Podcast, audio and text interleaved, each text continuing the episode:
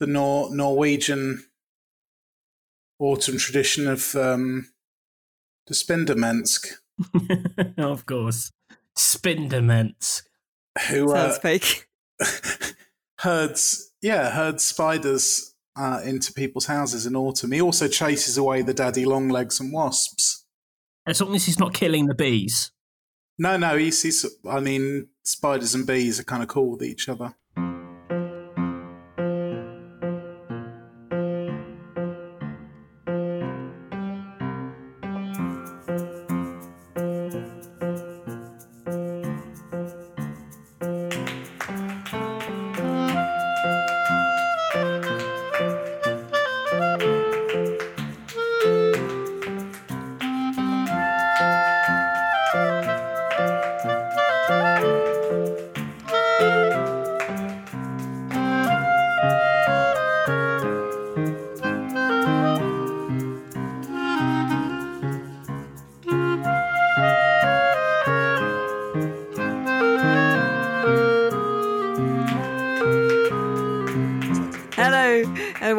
Episode 114 of the Electronic Wireless Show, Rock Paper Shotgun's PC gaming podcast slash arachnid law podcast, and the only podcast you need, in my opinion. My name is Alice Bell, and I'm joined this week by Spider Man.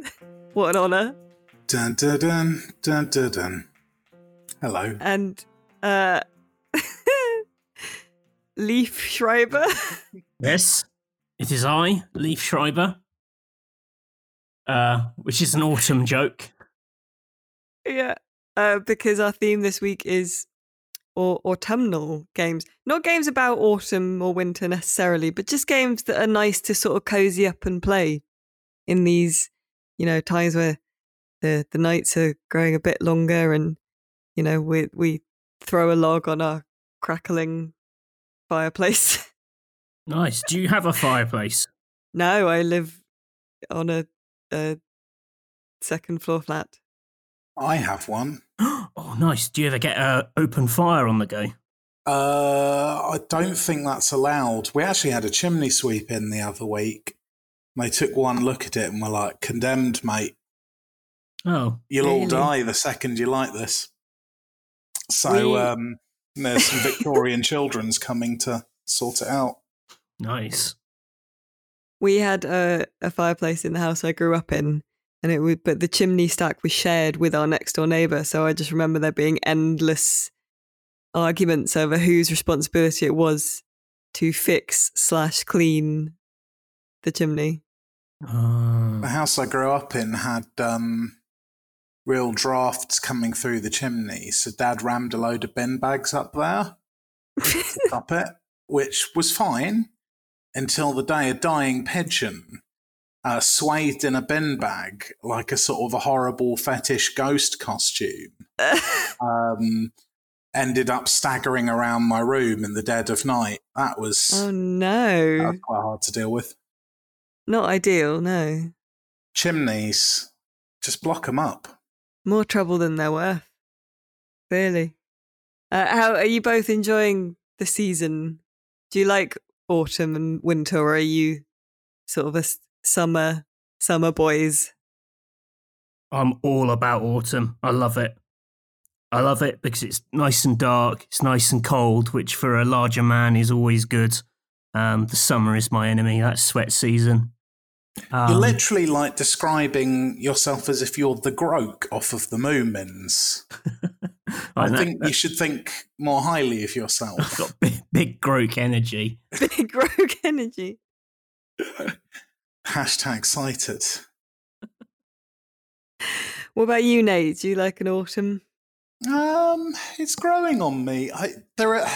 I love the idea of autumn in practice. It's it, it's often just the same as February, only with the downside that there's still like months of it to go. Um. Mm. it has its moments. Like now, I never have to leave my house. I really like it when the weather is abysmal. Like right now, like the clouds are just scudding past in a thick slurry, the color of an extremely ill person's eye. Wow, it's, it's like reading t- Ted Hughes poetry. I am the laureate, thank you. Um, yeah, no, it's it's sickly looking out there. That's fine because I'm in here. That's true. I do. I I, I think like you I like the idea of autumn which is that like you know like the autumn you see in in John Lewis adverts where everyone's got like woolen scarves and hats and you go on a nice walk with your labrador through you know crunchy autumn leaves and then you you hurry home to, you know whispering about hot chocolate to each other and and then you get in and have Oh, yeah. some lovely tomato soup and that but in real life it's not like that you just get wet feet and it, and it's It's a, it's it's a great middle class season. It's real. It's real nice. Like, my Um, life is like that. So can we just do a, a quick quick whip round of favourite soups just before we get to games? I gotta know. Oh yeah. Um, I like. Uh, I do like just a classic tomato, like a Heinz tomato cream of tomato soup. It is very nice, and it's a classic like kids soup, so it makes me feel quite nostalgic. Um, but I do like like a, a kind of coriander and lentil, uh, which has a bit of like it's vegetarian, but it has a bit bit of spice to it as well. You know, Mhm. like it's nice. It's very warming. That implies the tomato isn't vegetarian. But I know what you mean. It's not sort of like it it feel lentils feel quite hearty, you know. yeah. Oh my god! I've just remembered tomato soup. Need a bowl. Sorry, Matthew. Uh, I'd go for a, a, a pretty like my mum's traditional, just like vegetable soup. Pretty heavy on like swede and carrots, quite orangey, um, all blended up. I don't like lots of bits in a soup. Um, I don't like meats in a soup because I always find them a bit sorry because it's kind of like a kind of casserole that didn't make it, you know. Like commit, I- you're either a stew or you're not. yeah, okay, I get that. I do like we used to because I grew up in a very middle class area. We used to have pheasant casseroles quite a lot in winter because um uh that my like my dad would go picking up with like and shooting like that's how Mm. awful Ooh the la area I grew up in was. I know, ooh la la. Um, and pheasant is very pheasant's not pheasant. Always, I've uh, this is copyright this joke me, but I think pheasant sort of tastes like if chickens voted Tory. You know, like it, Very good. like Well, no, what, what it is, it just tastes of rotten bird meat. Because there's this ridiculous thing about pheasant. Oh, it needs to be hung. Um, well, we did is no, we would also- like we just eat it. of the poor. We did. What it, we just eat it. Like we wouldn't wouldn't leave it to rot a bit. What what? Well, no, it's this big thing that pheasants only proper because they're really stringy. Um, they're, they're wild birds. They're full of all those ropes yeah, they're game birds. make the bones go around. And so there's this old tradition of hanging them up till you see the first maggot. And yeah, sorry, that's all Well, I, awful. I mean, we didn't do that. oh, good. I mean, I'm just saying, I've had a lot of pheasant like that, and I mean, oh, That's horrible. Who does that? Yeah. well, just maniac toffs. Yeah. Um, I do love a pheasant though. I could absolutely ransack a game bird right now. That Well, sounded have like way more sexually charged than it was meant to, but I, I'm very hungry. have, like tomato soup with That's. I think I've got a frozen duck quarter in the freezer somewhere. Might uh, That's- smash That's such a you. Thing. What's your favorite soup? We didn't ask, Nate. that. Oh, I What's think yours? soup. Oh, no, no. Basically, I love a stew. Um, I'm the opposite of Matthew. I the more a soup is a stew, the more I like it. But I suppose that that's unkind. I really love um, pretty much any Japanese soup. Anything clear and brothy and very savoury, uh, with Mm. lots of objects floating in it that are I'm from not, the I'm not mad about miso soup, which is wild because when you're in Japan, it's like no matter where you go, you know you're going to get a bowl of something you hate. Oh no, I love it. It's like uh oh so savoury. God, I really shouldn't have started this podcast hungry. I'm really hungry now. I Oh want some pho. Anyway, well, me too. No, that's my favourite soup. Good shout. pho is great. Uh, and there's also I I can't say pho without kind of going pho because of um an episode of Brooklyn Nine Nine where Boyle is going like, "Oh no, I spilled my pho," and then Rosa is Rosa goes, "Stop saying pho." Anyway, sorry. Let's let's let's talk. Let's let's. I've still got some stings, so let's let's talk about some autumnal games. That's an autumnal thing, that. That is an autumnal thing, isn't it? Um, Matthew, since you are an autumn enthusiast, do you want to Hmm. go first with your first to set the standard for us, and then we can see if we've measured up or completely misunderstood the concept? Well, I know. Uh, so I was thinking along like cozy games, which isn't necessarily cute. It's it's whatever kind of Hmm. creates that. What's that? Uh, what's that Nordic concept? Oh, the uh, Spindermensk. No, not no, no, no not Nordic Spider Man. Um, the concept of that sort of warmth of comfiness of being Oh, inside. Ugh. Hugh, Hughie, Hughie. Um, that I I. apologise to anyone. Yeah, wow, that was incredibly uh, rough of us both. who was I'm sorry. Uh, I- that I- for you. That's that. I, don't, I wasn't trying to make fun of it. Hugo, or whatever it is. Uh, No, I, I, there's that thing, isn't there, where English people get so embarrassed at their own failure to pronounce other languages that we end up just beasting the pronunciation by accident. That's what it was. Yeah. oh, I actually, feel, I actually feel terrible about that now. That's No, it's- Sorry, I did. but I, I wasn't trying to ca- make it a big quite thing. cloud, cloud over this whole podcast. I've got a load of Danish family, and I have it on on good understanding that you're okay. I wasn't trying to make it a big thing. I just thought it was quite funny that you yeah, both. but I made it kind of sound like you were puking, and that, that's kind of crude.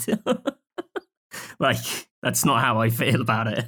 anyway, Denmark's a very relaxed place. If, you're if all you're if you're still interested in my opinion, I um a, a game that that gives me this vibe, despite being a little bit horror-ish in in its tone, is this the Room series.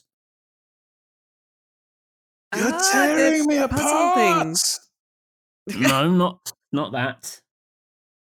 Not the film, but the the, the puzzle box games, because they're set in. Have you played these, Nate? No, no, no, no, not heard of them. I don't think. So the room- Rube? The, the Room, not the Room, the, the Rube.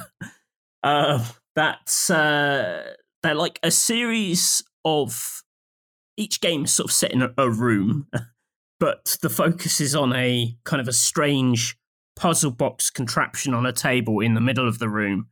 And the room itself has got like I'd say big like uh autumnal vibes in terms of like it's quite dark, it's some point in the in the evening and it's it's it's quite an old house, so it's kind of murky, but there's like the light is all on on the little puzzle box in the middle. So there is like a the kind of a little sort of pocket of warmth in the middle of it.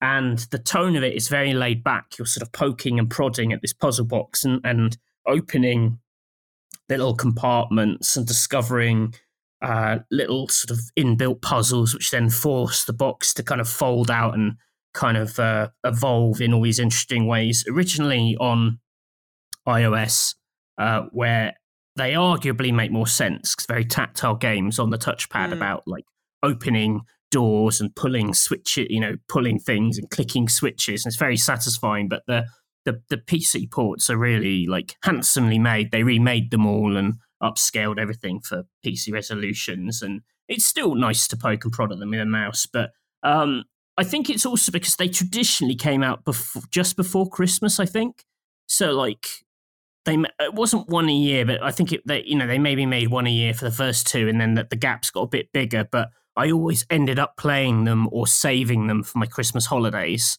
So I that also why they probably have that autumnal kind of winter connection is like sitting in a sitting in a chair in, in a living room, kind of poking away at these little puzzle boxes. Um, even though they do have this like sort of slightly satanic thing going on, like Slip that in there. yeah, well, like the boxes are like it's all it's all a little bit uh, like Lovecrafty, and but not real like that sort of. I don't really care about any of that. Like, uh, you know, no no offense to the the writers of the room, but I don't really care about the story of the room. Um, but I There's like not like some brutal, like ghoul that jumps out of the box at any point. No, it, it doesn't. Yeah, it doesn't. It's not like a really chilled four-hour puzzle experience, and then just like an absolute, just pant, pant ruining jump scare at the end. Uh, that wouldn't really be keeping with the vibe of the room. Uh, No, it does. There is there is that sort of growing sense of threat a little bit. And like in the last one, I was a bit like, oh, I'd better solve these puzzles quickly in case the thing finds me. But there's no thing. yeah, You know. they get a bit more like obviously horror flavored as the series goes on. Like to begin with, they feel kind of more like um you know those sort of Victorian ghost stories that sometimes get adapted at Christmas.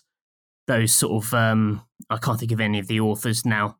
But there's that sort of tradition of telling kind of old Yeah. Oh, they've one always got the John Hurt in them. sort of Who John tries to go to sleep. It's sort of John Hurt in a, in a kind of nightgown in a chair in in a in a lo- in a library with like a fire in the yeah. background, and he's and it's always like a story about a, an orphan who who died in Yeah. the cold. Or like, I once knew a man. His name isn't important, but we'll call Yeah. him Jeremy. Yeah, and uh, he was in France uh, uh, with pertaining to some legal matters. Was staying in a mansion out in wherever, and then a crab ate his face. yeah. the twist is always that John Hurt is the guy who the crab ate the face of. Um, and then yeah, because his his face is half in shadow, and then he'll turn around and there'll be claw marks or whatever. and then it'll be like "And sleep well and, and that'll be the the sort of sign off um they're very much that the game i think yeah, um no, they are. They're very good. But i really like them i hope they make they made a vr one this year which which um i still need to play actually um but while i'm sure it's very good and well made and all the reviews say it's wonderful um like i don't really associate vr with kind of relaxation and, and autumnal comfort Mm. I don't want to stick my head in a device, basically, in autumn. You can't do like VR whilst in a, a blanket. No, definitely not. Because the sensors Oh, can't see unless where your you hands are- are at. You, you were in a sort of caterpillar simulator or something. Or maybe. I'm, I'm open to the idea that you could make a good autumn VR game, but I don't know. It's not quite not quite what I'm looking for. Uh, no, I think that's quite a good shout. It's an unusual uh, opening one, but I, I wasn't expecting it. But I think you've that's a that's a good kind of opening salvo. You've made a good case for that there, and I do really like the Rune games. Yeah. Um, Nate, would you like to to go next? Yeah, I've been. Do you know I've had a devil of a time. I love this idea because oh yeah, all those autumn games. Yeah, and then I really thought about it, and whew, it's. I can think of loads of games set at Christmas and that, but I mean autumn. Yeah, difficult. I did obviously. I feel a bit bad because I imagine this this might have been your turf, but I guess the first one that really jumped out to me was Stardew Valley. Yeah, you've you've you've blundered right into Mr. McGregor's garden there, mate. That's what I was going to say. Uh, did you want to share this one? yeah, but yeah, But- you but go for it. so I'll just say it as a total outsider, Stardew Valley like has got autumn in it, but autumn is only a, a tiny bit of it, right? Yeah, It was literally there one quarter. four It's, seasons. it's literally a Yeah, quarter. literally a quarter. Yeah, okay. yeah. But you can grow massive pumpkins in it and that. So that's a bit autumn. And actually, when it is the autumn season, you get um orange. The trees are all you know autumnal, and there are autumnal leaves blowing. Across the screen, which is very nice. the way they do the little animations and the color palette changes, like seasons, are such a deal in that game. I like it. Mm. I played it during an autumn as well, and it just, yeah, clicked to me, made me feel. Oh, there's like a very specific emotion that I've been trying all my life to work out a way to describe, and today won't be the day. But it made me feel it. Is it? yeah. Same feeling I get when Spider Man gently eases some arachnids through my letterbox on October the 1st. uh, they're a bit this a tangent, uh, but that reminds me of the concept that Graham explained to me once, which I didn't know was a thing and now think is very funny, um, which is called hyperforeignization, um, which is where basically I think I've got that in loan my words. legs. Yeah. uh, loan words from other languages getting pronounced wrong because Oh, we think we should be pronouncing them in a more foreign way, basically. There are some great examples in English, like, Like, Um, so. yeah, or um, uh, habanero, the the pepper, Yeah. the chili, is often pronounced.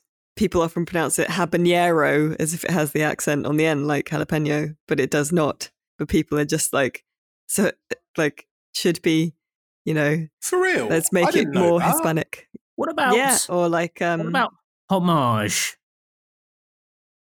I don't know about that specifically, but there are loads of French ones like um cache, as in a spy left a cache of spy things, a secret cache, a hidden cache. Right. People often say Cache. cache as if it has an accent on the E. And then there's uh, Sieg or Segway, hey? Hey? Yeah. eh? My old fave. Um, yeah, That I is might to- though, right? It is Segway, yeah. God, I genuinely didn't know. I think anyway. Um, uh, or like uh, the term coup de grace. Uh, oh, coup de grace. yeah, when if Americans say coup de grace and they don't pronounce the the, the grass, then they're actually saying a blow of fat. oh, you see, I said that in a video and had loads of people um, moan about it in the comments. So that's that's why I learned not to say coup de grace. yeah, It sounds right though, doesn't it? stuff like that. Well, yeah, because we think it should sound more French, basically. like the English have this this absurd idea about about French words not being French enough. I guess It's, it's um, interesting, isn't it? Yes. I was going to ask about Yeah, Stardew mhm. Valley again. Could, yes, probably. Yeah, We have that, done our it. best ever job of sticking away from actual game chat this week. I'm very proud of us. I'm having a good. It's, I'm very relaxed, actually. I was just going to, I did have a question about Stardew Valley. Is it like Animal Crossing and connected to real time? So is it only autumn when it's autumn in real life? Or is that. No, Okay. Yeah, no, sorry. You can. I think there, there are mods actually to make it more real time, and so you could well, so you can control the time or like pause the time. Um, but it's. I'm trying to think about how I, I think a day is like ten minutes or something. All right. I should look that up. But it's so, and then a season is basically a month. So it's like 28 days of spring, and summer, autumn, then winter. And then in winter, you can't grow anything. So you have to prepare. that- you have to get loads of hay in for your animals. That stressed me out in I've because I've, played some of the older Harvest Moons, and there was always this thing of like certain things grow in certain seasons, and then you get to a point where you're like, well, I'm like three days from the next season. Does that mean Mm. everything automatically dies the day we hit the next season? Because like in winter, Yeah. it kills it, and it yeah, it's very stressful. I'd be a bad farmer, I think. It does. It does do that in Stardew Valley as well. Oh, But and there are there there are um like Stardew Valley basically guidebooks that are sort of like almanacs, uh, but they're very hot property, so they sell out quite quickly.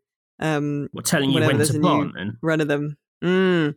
So people make their own, so they know like how long it takes for X plants to grow and and what have you. But I'm not. I was. I'm quite a casual plant farmer. I'm not very good at like maximizing my profit and stuff, but I am turning my farm instead into a battery chicken farm. So It's nice. uh, yeah, so I'm building uh, lots of hen coops, uh, and then filling them with uh, mayo processing barrels. Oh god, I just thought So you can- meant like filling them with mayonnaise. These poor chickens drowning in a greasy condiment. Well, no. So what I've done is I've built. I'm building coops. I'm like to. I'm trying to fill the farm with coops, basically. But I'm each of them. I am giving uh the basically like the minimum amount of sp- outside space, so that they would count as being uh, free range hens. so. So they've got two squares of outside world that they're allowed to access every day um, which also means that they're happier and produce better eggs. Uh, and then the inside of their coop will be f- filled with um, uh, mayo barrels, so I can process the eggs immediately. Bernard Bloody Matthews. Fantastic. yeah, thank you. It's um, so it's very it's relaxing for me uh, and cozy for me, but probably probably not for the hens. Uh, but you know, what are you gonna do? What are you gonna do? Because I had, well, we had chickens in real life and they're evil, so I, I feel no compassion towards them. Are they worse than geese? Oh, I'm not Um, memeing on the goose game. I've not played it. It doesn't actually sound that fun, just really charming. I just mean geese are vile. I, I, I would say I found hens more annoying because they seem stupider and more panicked. Like at, at least a, a goose seems to kind of have intent. Uh, but that like the, the hens we had were just awful. They're like tiny little horrible. I was going to say velociraptors, but velociraptors definitely had intent, and that was last week's podcast. I was So- about to do a callback actually and remind you that we're just rating dinosaurs. Yeah, I mean, I I, I am vegetarian, but I do often say that I feel like I should be allowed to eat chicken because hens are so stupid that they should count as plant life. Their meat is so good. oh, I discovered a really good. No, I'm going to do it for my recommendation at the end. So I'll actually Alright. have something. Um, Uh, but yeah, I think yeah, Stardew Valley is a very sort of cozy autumnal game. It's you know, it's a kind of it's that bucolic sort of ideal. It's like the good life. You know, you go and you start a farm, and and farming is as easy as pressing a button, and then you've got a you know a plant. It's not as much effort as it would be in real life. Farming in real life is, as I understand, extremely stressful. Oh, yeah. brutal, isn't it? yeah. In um, what? in one of the uh, Harvest Moon games, uh, I think Mm. The game, one of the GameCube ones, it's a Wonderful Life. I want to say, um, you aged through the game to the point where you died, and then your son inherits your farm and carries on. So the the child you have in the game um, takes over your farm. I believe that's the case anyway. Mm. Um, which has got quite an autumnal vibe to it. It's We not are Is there- Does that happen in there like- Stardew Valley? Do you age and die? No. Your granddad's like ghost a- judges you. Yeah, that's true. Yeah, your granddad's ghost T- turns up and ju- judges your efforts. What do you mean judges you? Well, uh, like how you if you're a good person? Yeah. Know how good your farm is. I'm not. Oh, okay. I'm not quite sure of the criteria, but there's basically like a shrine to your granddad, and and I think it will light up uh, a certain amount if your farm is good or not. Oh wow! She's a bit unfair. Just having your ghost granddad tutting at your farm the whole time. Yeah, exactly. I don't know what I'm doing. You're just giving me a farm. You're giving me a millstone around my neck. Yeah. huge tract of, of untilled land. I have to start from scratch. I'd hate to be. hell. I'd hate to be judged by my grandparents for just how my life is in general. Yeah, me too. I don't think they'd be approve. I I think they'd probably scream at like some of the technology. They'd just be scared of it. Uh, some of the stuff that I've got in that in my house. Blimey. Um. What? Well, have you got a, a, another autumnal game recommendation to kind of bring us back down from familial disappointment? Yeah, I was uh, so the the reason I was thinking about autumnal games. So I'm, I'm actually stealing this reference from someone else. Was I saw um, Andrew Kelly of uh, PC Gamer um, talking about uh, replaying the, the older, the original Baldur's Gates, saying yeah. like they're really good ass autumn games. Um, I believe I'm pro- I don't think I'm paraphrasing. I think that's what he said. um, Imagine you with your, your spectacles on the uh, the end of your nose. Uh, good ass. I believe it's a good ass. Um, and obviously, I've been playing Baldur's Gate 3 a lot recently, um, but I have also been finishing off a replay of Baldur's Gate 1 on the Switch. And they have that autumnal vibe. Like, they're not actually. I- hard to say when they're actually set in the year. Like, it seems Mm. quite bright and sunny in, in Baldur's Gate. Um, but they have got I don't know if it's just like the nostalgia of playing those games is what puts you into autumn mode, or if the fact that like they literally have a lot of like dingy fantasy interiors where there are log fires and there's sort of bards playing, and it's it's got quite a sort of chilled, quiet atmosphere to it. You know, there's a lot of camping in those games. There's a lot of camp like doing stuff by campfire light. Mm. I Um, adore dingy, like not much going on fantasy tavern ambience. It's- yeah. Did you know there's whole videos on YouTube which is just light ambience for like people doing D and D games, Oh, and I just put it on sometimes while I'm doing my fish tanks, just to pretend that I'm doing it in a sanitized version of medieval times. What- Ah. Is it like what, like a, a video of like logs burning? Yeah, like that, but it's like you can hear like uh I can do the foley work. It's like whoa, whoa, dun, dun, dun, dun, dun, dun, dun, dun, dun, Yeah, yeah, they have like whoa. Oh my god! It's like listening have, to like- medieval archers right now. cavern cavern noises. If you're, you're like, you'll be like, you're in a cave, and then suddenly it'll switch to like, and then dripping noises and like, You know what I'm gonna beg? Like we've got to have that for the Cavern Lies. oh, right. Buy some Well, I mean, that's that's more work for someone else. I'll ask. I'll put a request through.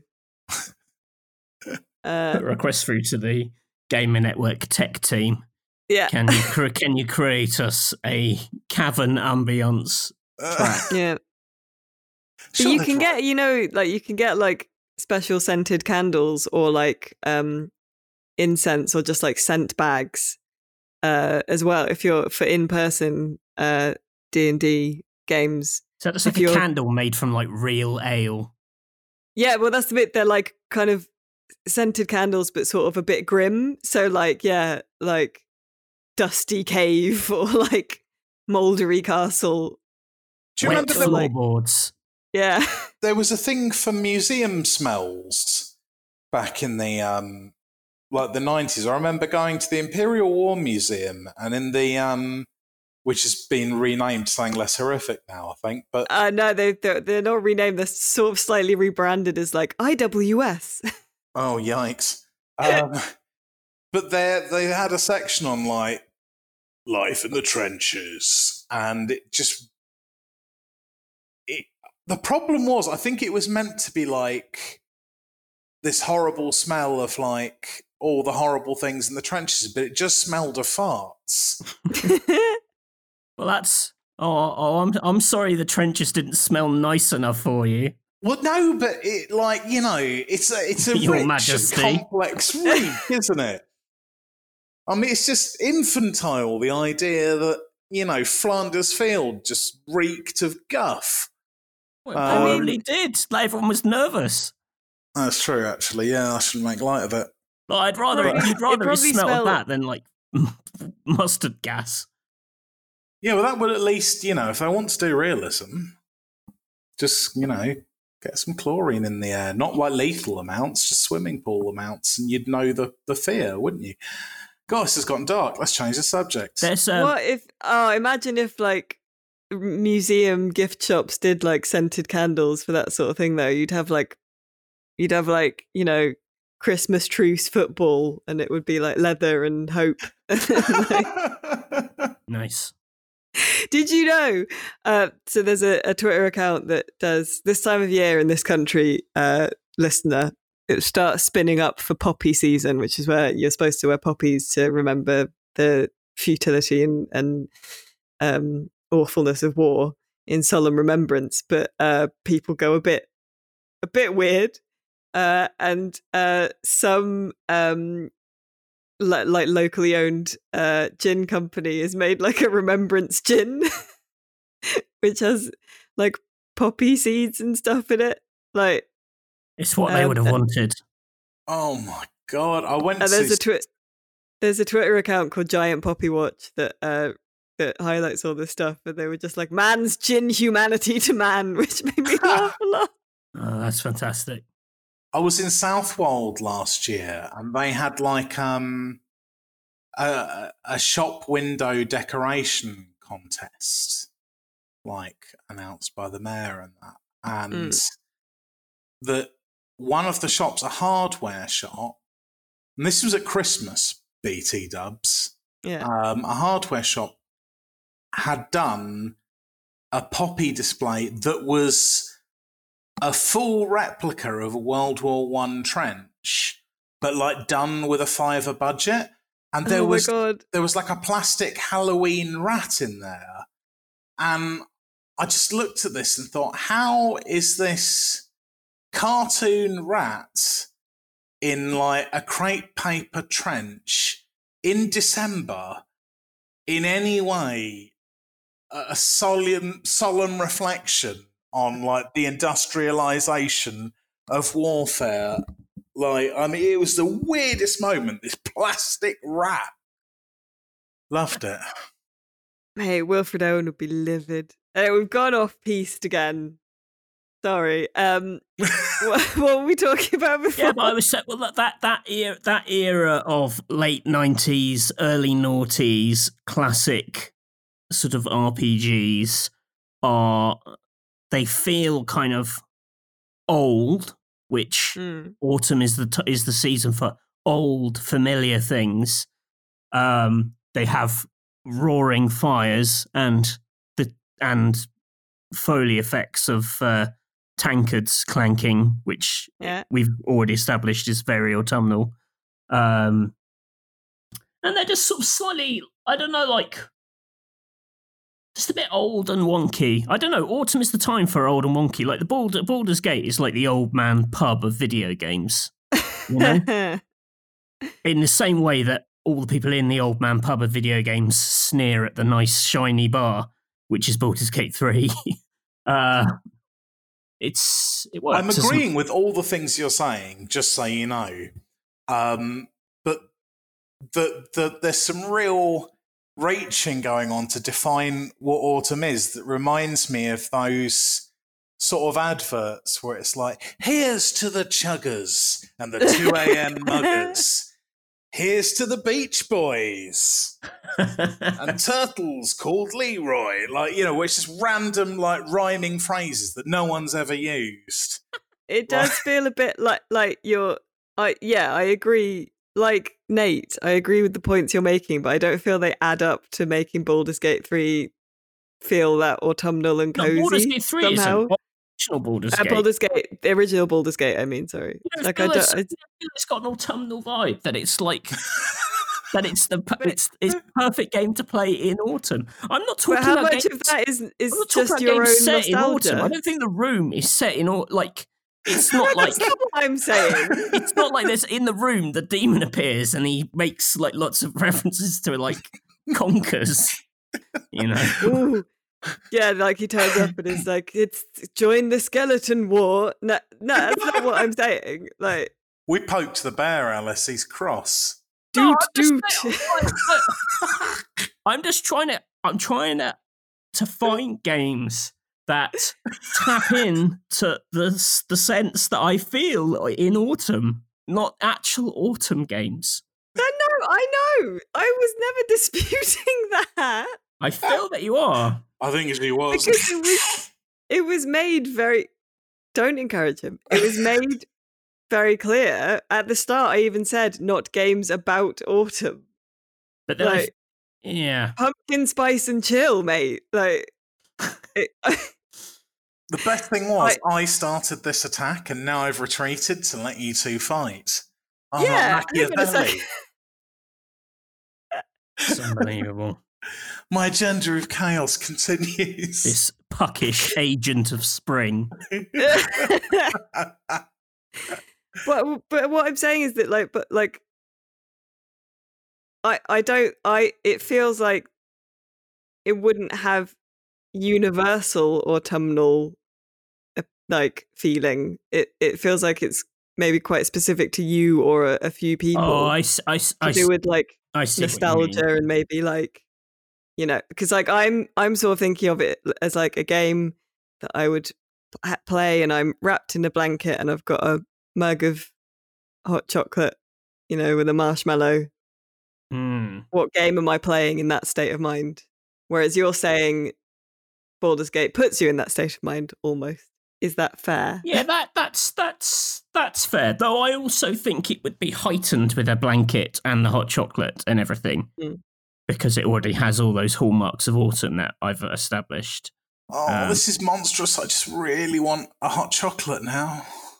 Oh, Should I we got, I, I, I up got I got all these um uh like a box of four special hot chocolates. I think for last Christmas that every once in a while Catherine will make me one of the novelty hot chocolates. Mm. Sort of like orange. There's an orangey one and a minty one, and they're oh, such they're a the treat. flavour boys. Oh, they're such a treat. Uh, now I I know a tweet thread that Nate is is thinking about now that is marching towards this conversation. Which one? Your twelve hot chocolates of Hercules. Oh my god, I managed to forget about that. But yeah, no, uh, yeah, that that is one. That is one. I um, oh well, I'm going to mention it now. Uh, I found this pack of twelve flavored hot chocolates for sale in a Lidl, and I reviewed them all, making each one a metaphor for a labour of Hercules. And I've got to say, actually, Matthew, your thesis that Baldur's Gate is a playable version of Autumn is convincing in comparison to some of the stretches I made there. I'm not casting stones. But yeah, they were all revolting. Um, yeah, it's good threads. I liked it. yeah. Um. My, well, I have a suggestion that might be similarly controversial, which is um. Uh, Journey, which was on PS4 as a Scloozy, uh, and then came to PC afterwards. Um, and it's the it's where you're a, a kind of little nomadic cl- cloak person Hmm. sand surfing across a big desert, and then you gradually go up a mountain, and um, it's very. I mean, it does introduce some threats, but that you you you know one of the cool things about it is that you end up you join up with strangers, um, and you can't really communicate apart from making little noises. Um, so it's a very relaxed like it's impossible for your multiplayer experience in journey to be at all confrontational Unless Um, someone 'cause- uses the peeps to like Morse code and call you a C unit, yeah true and you translate it, much to your horror. to your chagrin Actually, if Uh, we're allowing PlayStation 4 games, Shaddy well C. it's on no it's on pc now actually mate Oh no. Is yeah, Shaddy C? I don't know that's not you look that up that's not my Look, I'm too busy frantically Googling games about autumn, and all I've got is Alan Wake. no it can't be games about autumn You need no to Google games that capture a sense of autumn. I'm sure there'll be loads. um Age of Uh, Empires 2. You can put put. I've been learning how to use a scenario editor this weekend. Um, well, this weekend that just passed, and there's a lovely fallen leaves brush. I was particularly fond of. Autumn isn't for war. Mm, No, it's not actually. That was traditionally when campaigns stopped. Or was it? Yeah. I was just pulling out my ass. Oh no, no, because if if you went in the old Marcheroonies, um, oh actually no, it might have been the perfect time for war. Actually, I can't remember. It's the most cinematic time because there's lots of mud for when your horses gallop. Their Yeah, their hoofs true. can throw it in the air and it looks cool in slow motion. I suppose, and there's lots of like you know apples to put in barrels for your troops. and dark cold nights where people are sitting around a campfire and they're singing songs about how much they hate the other king and you can see their breath All of that happens in Age of Empires too. In fact, um, Maybe Age and in fact, it even does the John the John Hurt thing. All the campaigns have got some fella narrating them. So, let me tell you the tale of King Biceps the Fourth, and they'll tell you the tale. He was a brave man, but he died of Saracens. But what of his noble servant, John Muscles?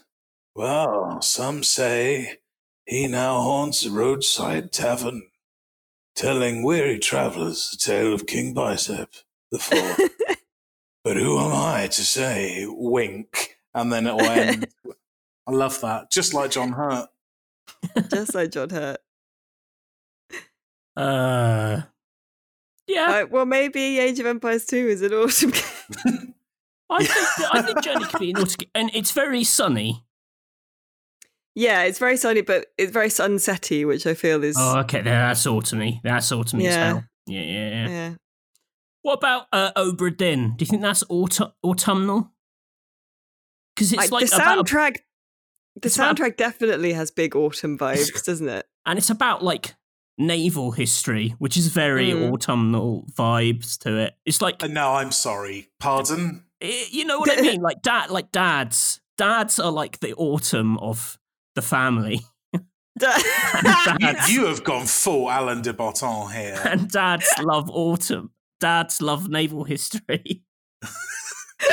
like Hornblower is very, or like you read Hornblower in the autumn, I believe.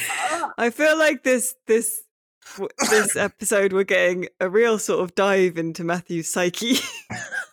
You know, Here's to the fathers running lawn mowers. Here's to the hero, Horatio Hornblower. Here's to the concept of autumn and winter. Oh my god. well, I, not I mean, you, you never like, oh, the sun's shining. I want to read about like Napoleonic Wars. You know, you never like that in the summer. I am. Oh, I'll get the barbecue out, get a few lagers, get some hornblower. Hmm? see, I would have said that like granddad is the autumn of the family. Granddad Dad. is winter. Granddad is winter. so bleak. Oh my god, this is like therapy, isn't it? Granddad is straight up winter. Or, may- or maybe Granny is autumn because Granny is sort of like a a, a kind of. Gra- I feel Granny has a kind of apples energy. I don't mean to suggest that your grandmother is a witch, but I think you might be making a witch association because witches are very autumn and witches well, are also sort mother, of and grannies. grown. You know. Well, that's true, isn't it? Yeah. Oh my god, there's really rich, rich This is a stuff Brit- Guys, I think this might be the best podcast we've ever done. oh, it's a labour, isn't it? This one. Next time we come up with a theme, we should test run, see if we can think of things that apply to it before hurling ourselves into the lion's den. I've thought of loads. Yeah. Well, well give us something else. Throw something Well, else. I, at us. well, I, I, th- I thought of the room, Baldur's Gate, and Obra Dinn. oh, right, there you go. That bit in Skyrim where the light turns good, where you go southwest. Oh no, Oh, yeah. wait, Fallout seventy six. Now there's an autumn. oh, that, yeah, that's a good shout, actually. Just. Interesting. It's the autumn of civilization, isn't it? Yeah. Tr- true. Oh no, it's literally a nuclear winter. Um, but I, I think my bias is that um, I, I wouldn't think of many things that have a, a multiplayer element as kind of autumnal just because I find multiplayer deeply unrelaxing. Oh, I don't know, but it's like Halloween's the ultimate multiplayer holiday, isn't it? Mm, true. You literally grief strangers. You did. Mm. Can't move for, for pumpkins. What was that? Um, there was a genuinely like funny sketch with the man off of Castaway a few years ago with some dancing skeletons. Oh, S- Stephen S. Pumpkins. David S. Pumpkins. David S. Pumpkins. Was it me or was that actually genuinely good? I Yeah. think it was, yeah. Not many things from SNL are, but I think that that had cultural impact actually relative to its goodness. Okay, good. In which case, I'm not gonna beg you to to delete that segment of audio. It is funny. It is funny. Yeah. That's to do with autumn. Yeah. It's not a game though, is it? we've we've re- this is disaster. it's a disaster. I mean, I did think of Night in the Woods as well, but uh, that's maybe a bit too about kind of or or, you know decay. It's maybe Mm. too thematically, You know, it's too sad almost. Um. So I was, th- I yeah, I was thinking of like kind of like cozy things. I'd say a lot of walking simulators are autumn flavored, if Yeah. not autumn set. Like Edith Finch, Gone Home, Yeah. has got big autumn vibes. Yeah, But no, Firewatch is is like mega summer. I feel like it feels a bit autumny though. it's the au- autumn is like it's the walking season, isn't it? It's Mm. so walking No, simulators. you don't run in autumn because you know I'm just, no, I'm going to fight that. Spring is the walking season. spring. You bound in spring. You gamble. You you've gone off the page, mate. You're out of control. This is like this is like an episode of Taskmaster where the task is like it, it includes a line like you cannot walk on like in fact the first episode of the new se- series had you cannot walk on the grass whilst holding a drink. So then one of the contestants quibbled over the definition of walk and did like a tiny little jog on the spot. I I think you you walk in autumn, you sit in winter, and then you've got all this pent up energy, so you bound in spring. All right, Socrates. God, this has gone on Listen, who was the I, have, Greek? I, have a lot, I, I have a lot of free time these days, so I, I can think deeply on things. Actually, Matthew, I'm gonna I'm gonna frisbee you a, a little thought burger here. Um, so if we're gonna like playing it straight, then by these rules, if autumn is like yeah metaphorical construct, what about the interpretation of four game series where the last one was complete piss, but the second to last was really nice, but you could tell the franchise was running out of steam. Oh, okay. Yeah, Mm. so it's like the autumn of a of a of a series. No, the last one doesn't have to be piss actually. Um, yeah, I yeah. think I think I, I, have you got an example in mind? I think that I think that fits. oh, I don't know. Oh, for That's great. what, a, what, a, what a rewarding podcast this is to listen to. I was challenging you. I was challenging you. Um, mm, no. Do you know what? I'm putting a halt to this. Spe- I'm doing a segue. I'm doing it. Speaking of challenges, Thank God. Jesus. Uh, I think Matthew has a challenge for us. If we just step through this door, The cavern of autumn lies. Thank you. hello, welcome to the Cavern of Lies. Oh, it's cozy in here. It's Is very cozy. there's cinnamon well, there there's a there's a campfire, and lovely. I like to sit down because I uh, this Cavern of Lies was devised uh, based on the mistake uh, that everyone was going to be really up for Baldur's Gate as an autumn game. Um, so there's a Baldur's Gate there's there's a Baldur's Gate vibe uh, to this cavern, but I'll, I'll explain. I'll explain. Uh, you find yourself at a campfire, which Yeah. in Baldur's Gate is where you rest for the night to re- Mhm. your your uh, HP and spell slots. And you find yourself in a party with five companions. And Oh, hello. Ooh. one Okay, here we go. one of these companions is not a real Baldur's Gate companion and will shank you in the night. So before you go to sleep, you must identify which of the following five is not a real Baldur's Gate companion. Oh, I don't want to die. We've got to get this right, Alice. Okay? Yeah, all right. So first up is some of the pronunciation on these might be a bit off, so I apologise because they've got weird fantasy names. It's Sky Silver Shield from Baldur's Gate 1, a human thief, but a very spoiled brat. Not the most interesting character in the game, but a lot of people recruit this character because her father is the richest man in Baldur's Gate, and if you recruit her, you can rob his house without fear of repercussions. Hmm. And her famous quote, I've got a quote from each of these characters that they shout out in the game. Yeah, this would be So, good. two of her quotes. One of them is, All of you are such pigs.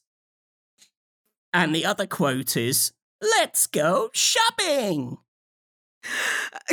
Oh, now. right, okay. okay. Oh, well, I thought that was really quite convincing till the end, but never mind. I yeah, see, I was like, that all sounds true. I like the specificity of the because you can rob her house, and then you made her sound like some sort of like southern, like her name is I mean- Dubois. Like, My my my impressions of these people are only me doing like an impression of the get like they're quite hard to know. I'm not a voice actor, so I may be doing them a not? disservice. Sorry, that was really mean. Brutal. That's cool. I, I yeah, no, that did the, just the quote though sounds like it's from some like you know rip off like 50p on Google Play Barbie app or something. and she is a spoilt brat. Mhm, yeah. What shopping was not a Camelot pastime. did you? Sorry, did you say what? Like what class is she? Like She's, so she's a she's a human thief. okay. Why didn't she just? Well, then why own did she go dad? shopping? What? Well, that's uh, that's that's that's the kind of puzzle at the heart of Skie Silvershield. Well, you know, maybe she's like she can have anything, so the thrill of taking something for nothing. Maybe I don't know. I'm, I'm probably Oh, giving like her a more. bored, char- a bored rich girl shoplifting just exactly. to feel a, to feel something. yeah, exactly. That's the that's the vibe. That's the vibe I feel. By where we're going with that character. All right. Okay. Okay. All right. So Who's next next? up, we have Voghiln the Mighty. Now, this was a companion from the Siege of Dragonspear, uh, also known as Voghiln the Vast.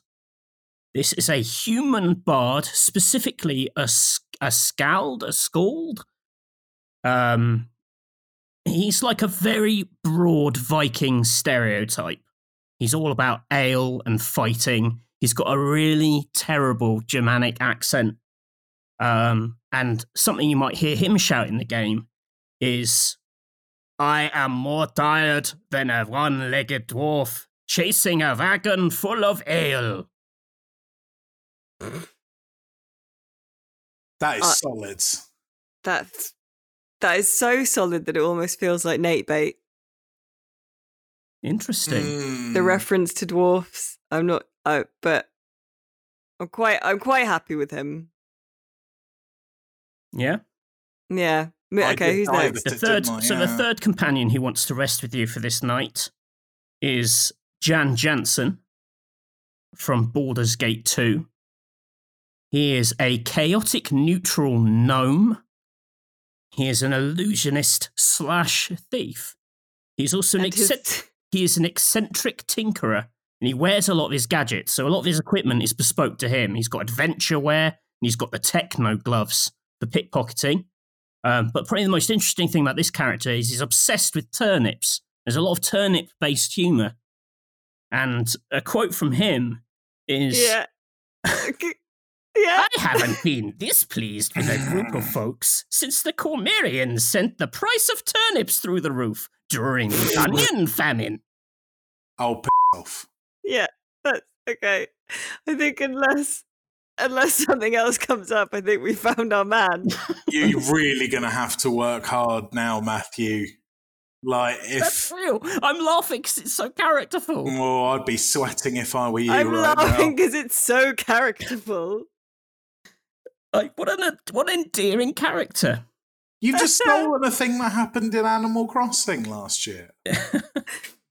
Ah, okay, who? Which real character is next? So our next companion is Gub Moldfoot, who is a goblin shaman who appears in the Siege of Dragonspear.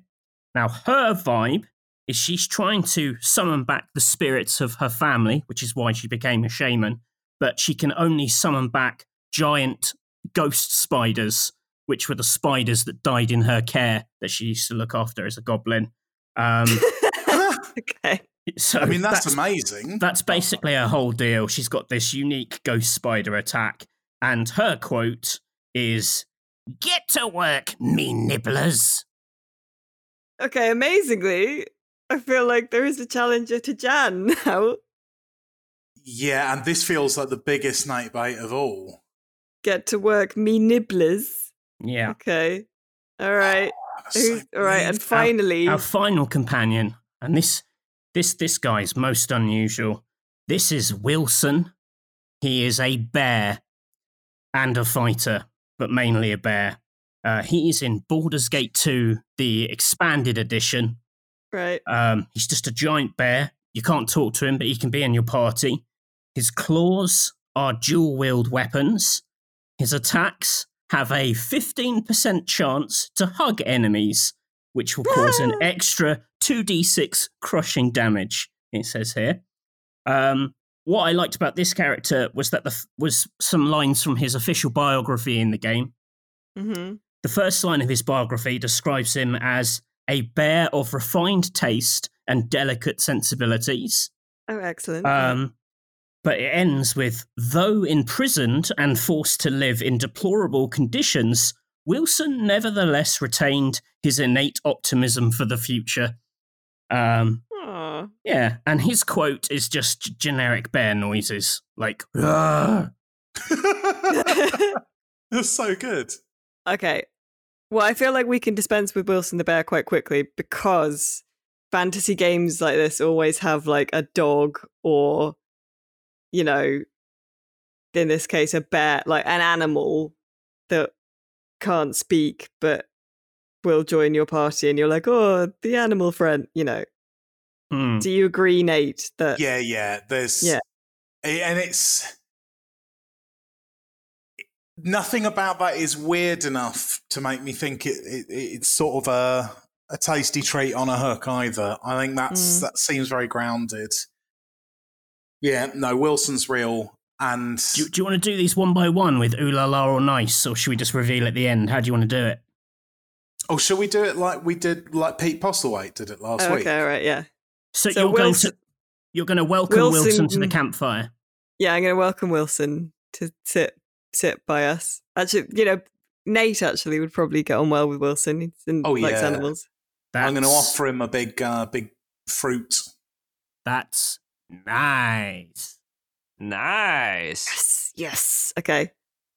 Uh, so Then you're we've left got- with Sky Silver Shield, Voghiln Mm. the Mighty, Jan Jansen, and Gub Moldfoot. right. I think V- Skie's Vo- probably the best bet, right? Vote. Yeah. Scott. Although I don't know, like Matthew's impression was. Oh, and that was ridiculous. But I mean, everything that's come since makes it look like reality by comparison. I. Okay. All right. Would you? Yeah. Okay. Do you want to welcome Skie, Skie? Skie Silvershield is welcome to the fire, to which I say, nice. Nice. Okay. So we've got Vogan the Big Viking. We've got the Turnip Man. Jan Jansen, the, the, the, the chaotic neutral gnome who loves turnips, and Gub Moldfoot, the spider summoning goblin shaman. okay. A playable goblin in Baldur's Gate. Well, I think we should welcome. Vo- what's his name? Voghiln Big man himself. the Viking. because that's he seems quite within you know standard deviation of RPG adventurers. You know, Yeah, and like a hench bard is quite a weird combo. So yeah, I could imagine that being. Yeah, let's let's have him in. He sounds like a let's laugh. have yeah. he? w- You've Welcome the big invited boy Vogue into the fire, to which Yeah. I say, nice. Nice. Would have been Okay. bad if it had turned So on us. One spot at the fire is left. You have the choice of Jan Uh. Jansen and Gub Moldfoot. All right. This is actually quite difficult because there wasn't a lot of detail about Gub. No, there wasn't, was there? What I game should, were they I from should again? say, Gub Moldfoot is from the Siege of Dragonspear, which is like the new, not very good Baldur's Gate, which is why those characters aren't quite as fleshed out as the others. Oh. But the uh, like there was no 2d6 chance to whatever with Gub, but I feel like maybe that was on purpose. But I don't know, the turnip thing It- No, can we have another fact about Gub, please? Uh, uh, I'll have to look it up on Wikipedia. Is that all right? Yeah, yeah, yeah. My yeah, yeah. my Spinden sense is tingling, as they say Wait. in Norway. Wait, on Wikipedia. Well, you know, but we've done this before. The Baldur's Gate Wikipedia, the Baldur. All right, okay, all right. Oh. Have But I we do- done this before? I do feel the turnip line has big castle energy. Well, ah, but it mentioned like a culture, didn't it? That was quite convincing. Yeah, but he'd make he'd he'd do that. He'd know, and also there, he mentioned onions as well. Well, he just likes Uh, vegetables. uh, here's another fact about Moldfoot. If you encounter and kill goblins during the campaign, she will leave the party.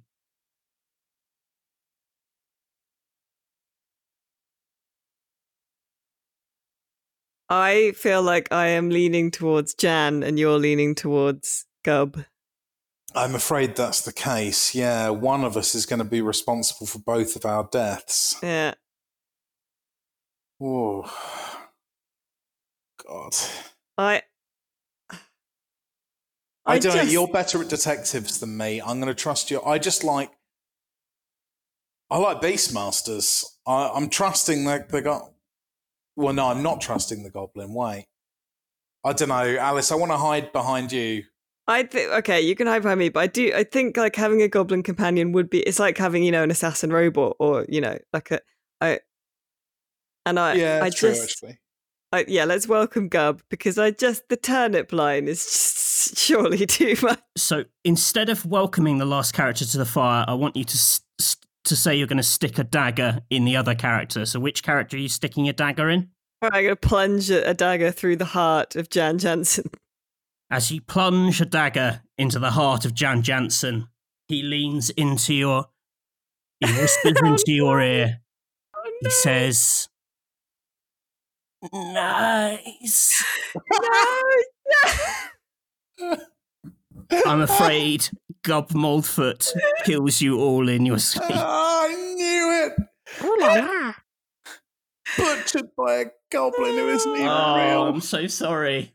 That's so autumnal. well played, Matthew. What what an autumnal turn of events. Cracking Disappointment. round of COL. Oh my goodness. Okay, very good. Thank you very much. Quick, let's let's respawn at our last save point.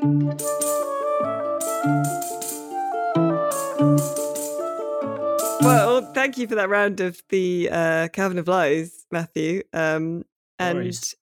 Uh, all that remains for us uh, now is to give our recommendations quickly. Um, so, uh, uh, Nate, have you got a recommendation now that the fish tank has water in it as well? Yeah, well, we're going to leave that to cycle for a few few weeks now Okay. and get the uh, the ammonia processing bacteria naturally built up on the filter. Um, so it's um, a culinary recommendation today. Uh, we've gotten really into um, Japanese cooking over the last couple of years, and not sort of. I mean, really mundane stuff like stuff that knackered Japanese parents make after work and, and things. It's just nice.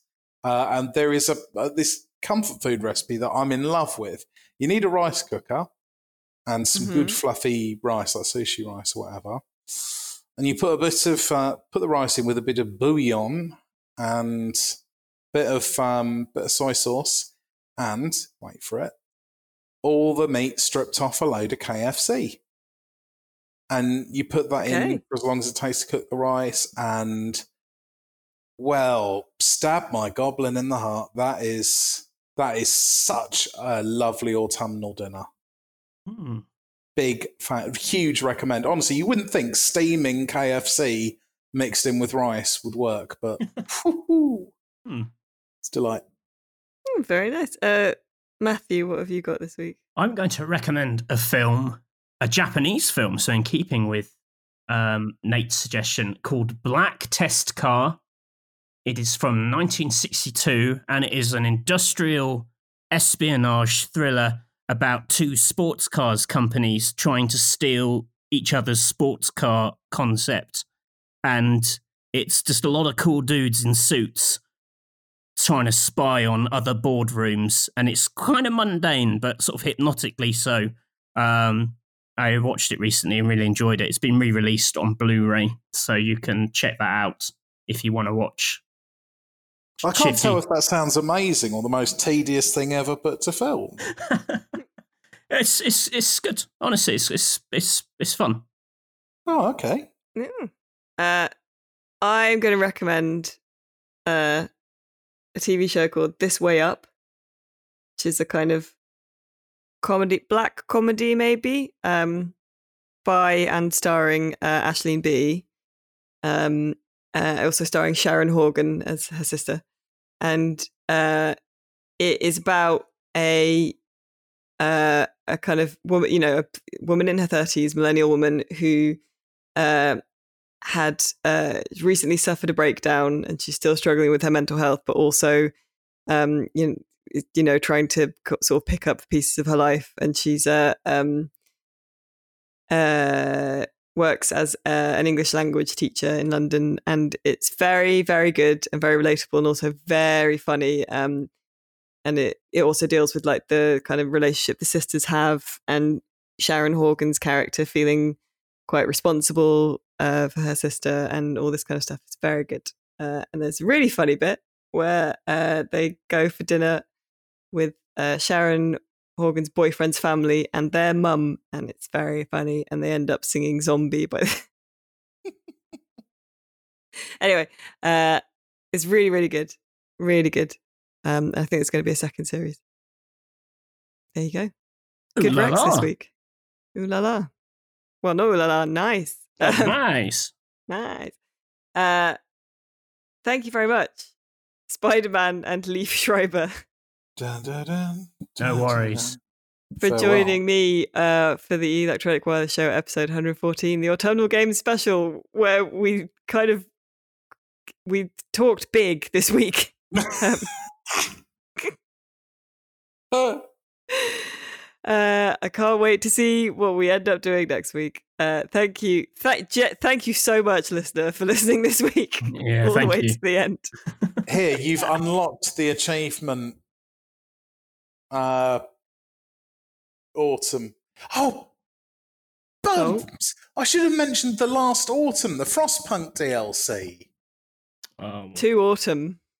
Ah, winter has come. Too late. Too late. Um, thank you so much for listening this week. Uh, check out our merch, teespring.com forward slash stores forward slash rock paper shotgun. Check out the YouTube channel, uh, youtube.com forward slash rock paper shotgun. Uh, we're on Twitter. We are on Facebook. Uh, we are, where else are we? We're everywhere. We're on a Discord. That I'll link that in the show notes as well. Um, and most importantly, we are on www.rockpapershotgun.com. Uh, thank you once again for listening to this, the Electronic Wireless Show, uh, notionally about PC gaming. Bye, Matthew. Bye. Bye, Nate. Bye. Bye, Alice. Bye.